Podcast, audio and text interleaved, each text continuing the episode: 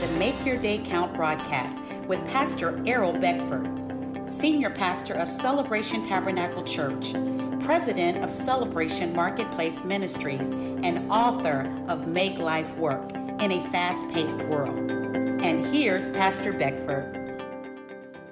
Good morning, good afternoon, and good evening. Make your day count. This is the day the Lord has made. and we will rejoice and be glad in it. this day. This day, triumphant Wednesday. Happy Wednesday to all.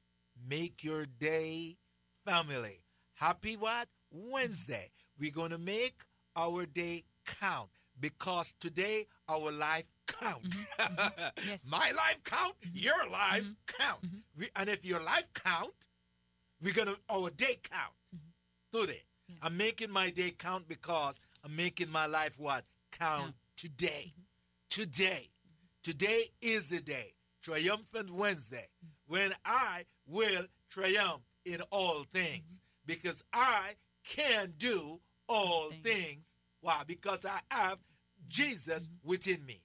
God that gives me the strength. So I have a I can do spirit. Hallelujah. you and I have a what kind of spirit? I can do spirit. Not from the flesh, but from God that dwell in us. Go ahead, Pastor Yeah. Dot. Psalms chapter 119, verse 109, David says, My life is continually in my hand, yet I do not forget your law. Yeah. So our choices day to day are continually in our own hands. So we must remember the Lord our God. We must remember the law and the precepts of God so we can operate carefully and boldly here in the earth realm to bring forth everything that He sent us in the earth to do. So all this week we're talking about um, we're in First Corinthians chapter 2 verses 9 through 16 and we're talking about our heavenly benefits package that we have here on earth. If you missed any of the broadcasts, you could go to the WMIE webpage. If you scroll all the way down to the very bottom, there's a black banner, and you could click on demand, and you could click the calendar icon, and you can choose any day that you missed throughout the week. Also, if you click on the program name, Make Your Day Count, you'll see an archive of every program that's been archived there since we came on the air. And so there's lots and lots and lots of teachings there to go back over again and again, and you could send those out via text message, um, email, share it on social media for others to be a part of the teaching and to gather uh, a group together to study the material, the Word of God, as it's being brought forth. So we're starting in 1 Corinthians chapter 2, verse 9. But as it is written, Eye has not seen, nor ear heard, nor has entered into the heart of man the things which God has prepared for those who love him. But God has revealed them to us through his Spirit. For the Spirit searches all things, yes, the deep things of God. For what man knows the things of a man except the Spirit of the man which is in him? Even so, no one knows the things of God except the Spirit of God. Now we have received not the Spirit of the world, but the Spirit who is from God, that we might know the things that have been freely given to us by God. These things we also speak, not in words which man's wisdom teaches, but which the Holy Spirit teaches, comparing spiritual things with spiritual. But the natural man does not receive the things of the Spirit of God, for they are foolishness to him nor can he know them, because they are spiritually discerned. But he who is spiritual judges all things, yet he himself is rightly judged by no one. For who has known the mind of the Lord that he may instruct him? But we have the mind of Christ. And we know that the word Christ means anointed one. So we have an anointed mind. We have the ability to discern. The Bible challenges us to test the spirits. When situations, circumstances, people, opportunities, ideas, when things come, thoughts, when things come, we have to test the spirits. We have to know the Word of God so that we can measure, so that we could judge it according to the Word of God, so that we can move by the Spirit, not by what it looks like, not by the report of man, not by the opinion of people, but so that we can go according to the plan, to the precepts of God. We have to be able to test the spirits. And when something is spiritually discerned, you know. You have full assurance in your spirit. And a lot of times, our mind and our mouth can't articulate the reason because it bore witness in our spirit, and we just know. We just know that it's the time. We just know what direction to move. We just know that that's the person. We just know that's not the person. Yeah, yes. because there was a spiritual recognition, there was a spiritual discernment that took place on the inside in the spiritual man that's working to guide us and to keep us and preserve us and to move us and shift us and develop us here in the earth realm. So uh, on this Wednesday, we are going to the emphasis is going to be in the spiritual mind. So we go with the spiritual eyes on Monday, and then Tuesday we talk about the spiritual ears. We give support in Scripture to support uh, 1 Corinthians chapter two, verse nine through sixteen. This morning on Wednesday, we want to talk about the spiritual mind. You must possess the spiritual mind. So I want let's look at Romans chapter seven. Romans chapter 7 and uh, verse 15.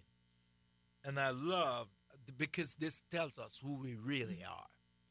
For what I am doing, I do not understand. Hmm. For what I will to do, that I do not practice. Yeah. But what I hate, that I do. Yeah. If then I do what I will not to do, I agree with the law that it is good. but now it is no longer I who do it, but sin that dwells in me. Yeah. For I know that in me, that is in my flesh, Okay. nothing good dwells. Yes. For to will is present with me, Mhm. but how to perform what is good I do not find. For the good that I will to do, I do not do. But the evil I will not to do, I that do. I, practice. Yeah. Now, if I do what I will not to do, it is no longer I who do it, but sin that dwells in me. I find then a law that evil is present with me, the one who wills to do good. Hmm. For I delight in the law of God according to the inward man. Okay. But I see another law in my members An- warring, Another man. warring against the law of my mind Off my mind. and bringing me into captivity to the law of sin which is in my members. O wretched man that I am, who will deliver me from this body of death? I thank God through Jesus Christ our Lord. So then, with the mind, Oh. I, I myself serve the law Law of God, God. but with the flesh, Yeah. the law of sin. So with the what? Come on, Pastor gonna make your day count. Mhm. So with the what? The Mind. mind. I serve, the law, law of God. of God. But with the what? Flesh, the Yeah. law of sin. Okay, go ahead. Mm-hmm. so Yeah, uh, because you have to first of all you have to have an awareness Yeah. that this this internal battle's going on. You're not crazy, and it's not only you. Yeah. Because uh, the the world system will talk us into that we're crazy, that we're nuts. But what's going on in in our mind, in our members, is this warring spirit that Paul so clearly articulates here in Romans chapter seven. Mm. We have these three voices that are going on in our head, and they all sound like our voice in our internal ear. We have our own human reasoning, and we have the spirit of the enemy, the influence of the enemy that's trying to pull us one way, and then we have the spirit of God that's trying to guide us and keep us in the way that we should go. And then we have our own voice, our own own opinion that's built up of the, um, different experiences and stuff that we've had, things that we've heard people say. So all this is going on in our mind. And when I've taught this um, in an illustration before, we had a big tug of ro- rope, a big tug of war War. rope. And we had a group of people on one side, a group of people on the other side. And then in the middle of every tu- tug of war rope, we know there's a handkerchief, right? So that handkerchief that's in the middle, that's our mind. And the one group to the left, that would represented the flesh. Then the group to the right represented the spirit. So whichever one's stronger, that's the one that's going to get the mind. So if we're sowing continually building up our flesh, things of the world, that's where our mind is going to continually be on the things of the world. But if we begin to discipline ourselves in the things of the spirit and build ourselves up in our most holy faith, builds ourselves up in the spirit, how do we do that? We have to be in the presence of God. We're studying the word of God. It's being revealed unto us what our rights are. When we begin to be built up in the spirit man, then the mind shifts and comes in that direction. So there's a warring spirit that's taking place. And John 10 10, that was the verse that did it for me, that just broke it down and made it so simple that the thief comes to steal, kill, and destroy. But Jesus has come so we could have life and have it more abundantly. So when we're making decisions, when we're operating in our spiritual mind, we have to ask that question Is this going to kill, steal, or destroy something that God has given me, put me on the earth to do at, at any aspect of my life? Is it going to kill, steal, or destroy from it?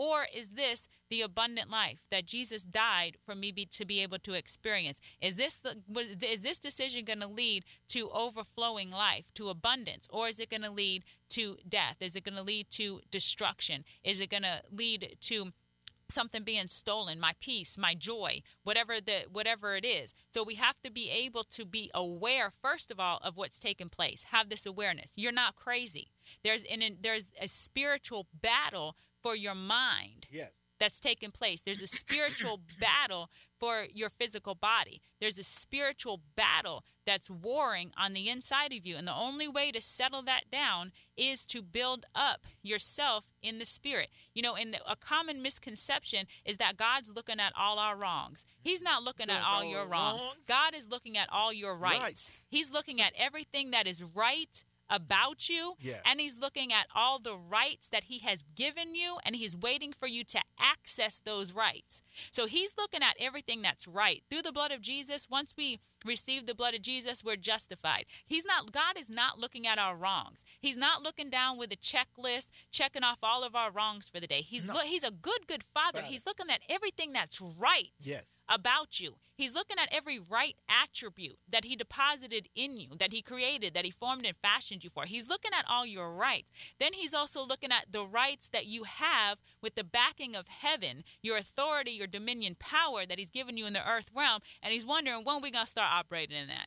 Hallelujah. Amen mm-hmm. and amen. So powerful. Spiritual mind. Uh, Philippians chapter 2 5. As we end there, we want to, scripture is powerful. We got to feed on the word. Make your day count, family. We endeavor only one thing to give you the word and to make it simple and plain so you can do it. You understand it. When you understand it, you can what? Do mm-hmm. it. You can't do it if you don't understand it.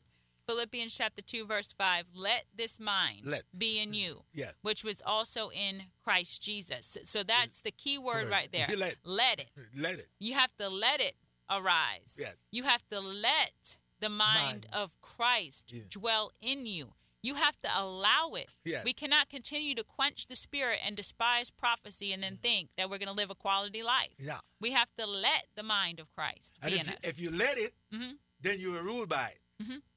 So our struggle from Romans chapter 7, verse 15, where it says, The things that I say I'm going to do, I don't do. I don't understand. He's, you know, one, one, one uh, writer says, I can't understand what is going on with me because I, I don't, I've decided I'm not going to do these things, but I do them. No, the way to do it is to let this mind be in you.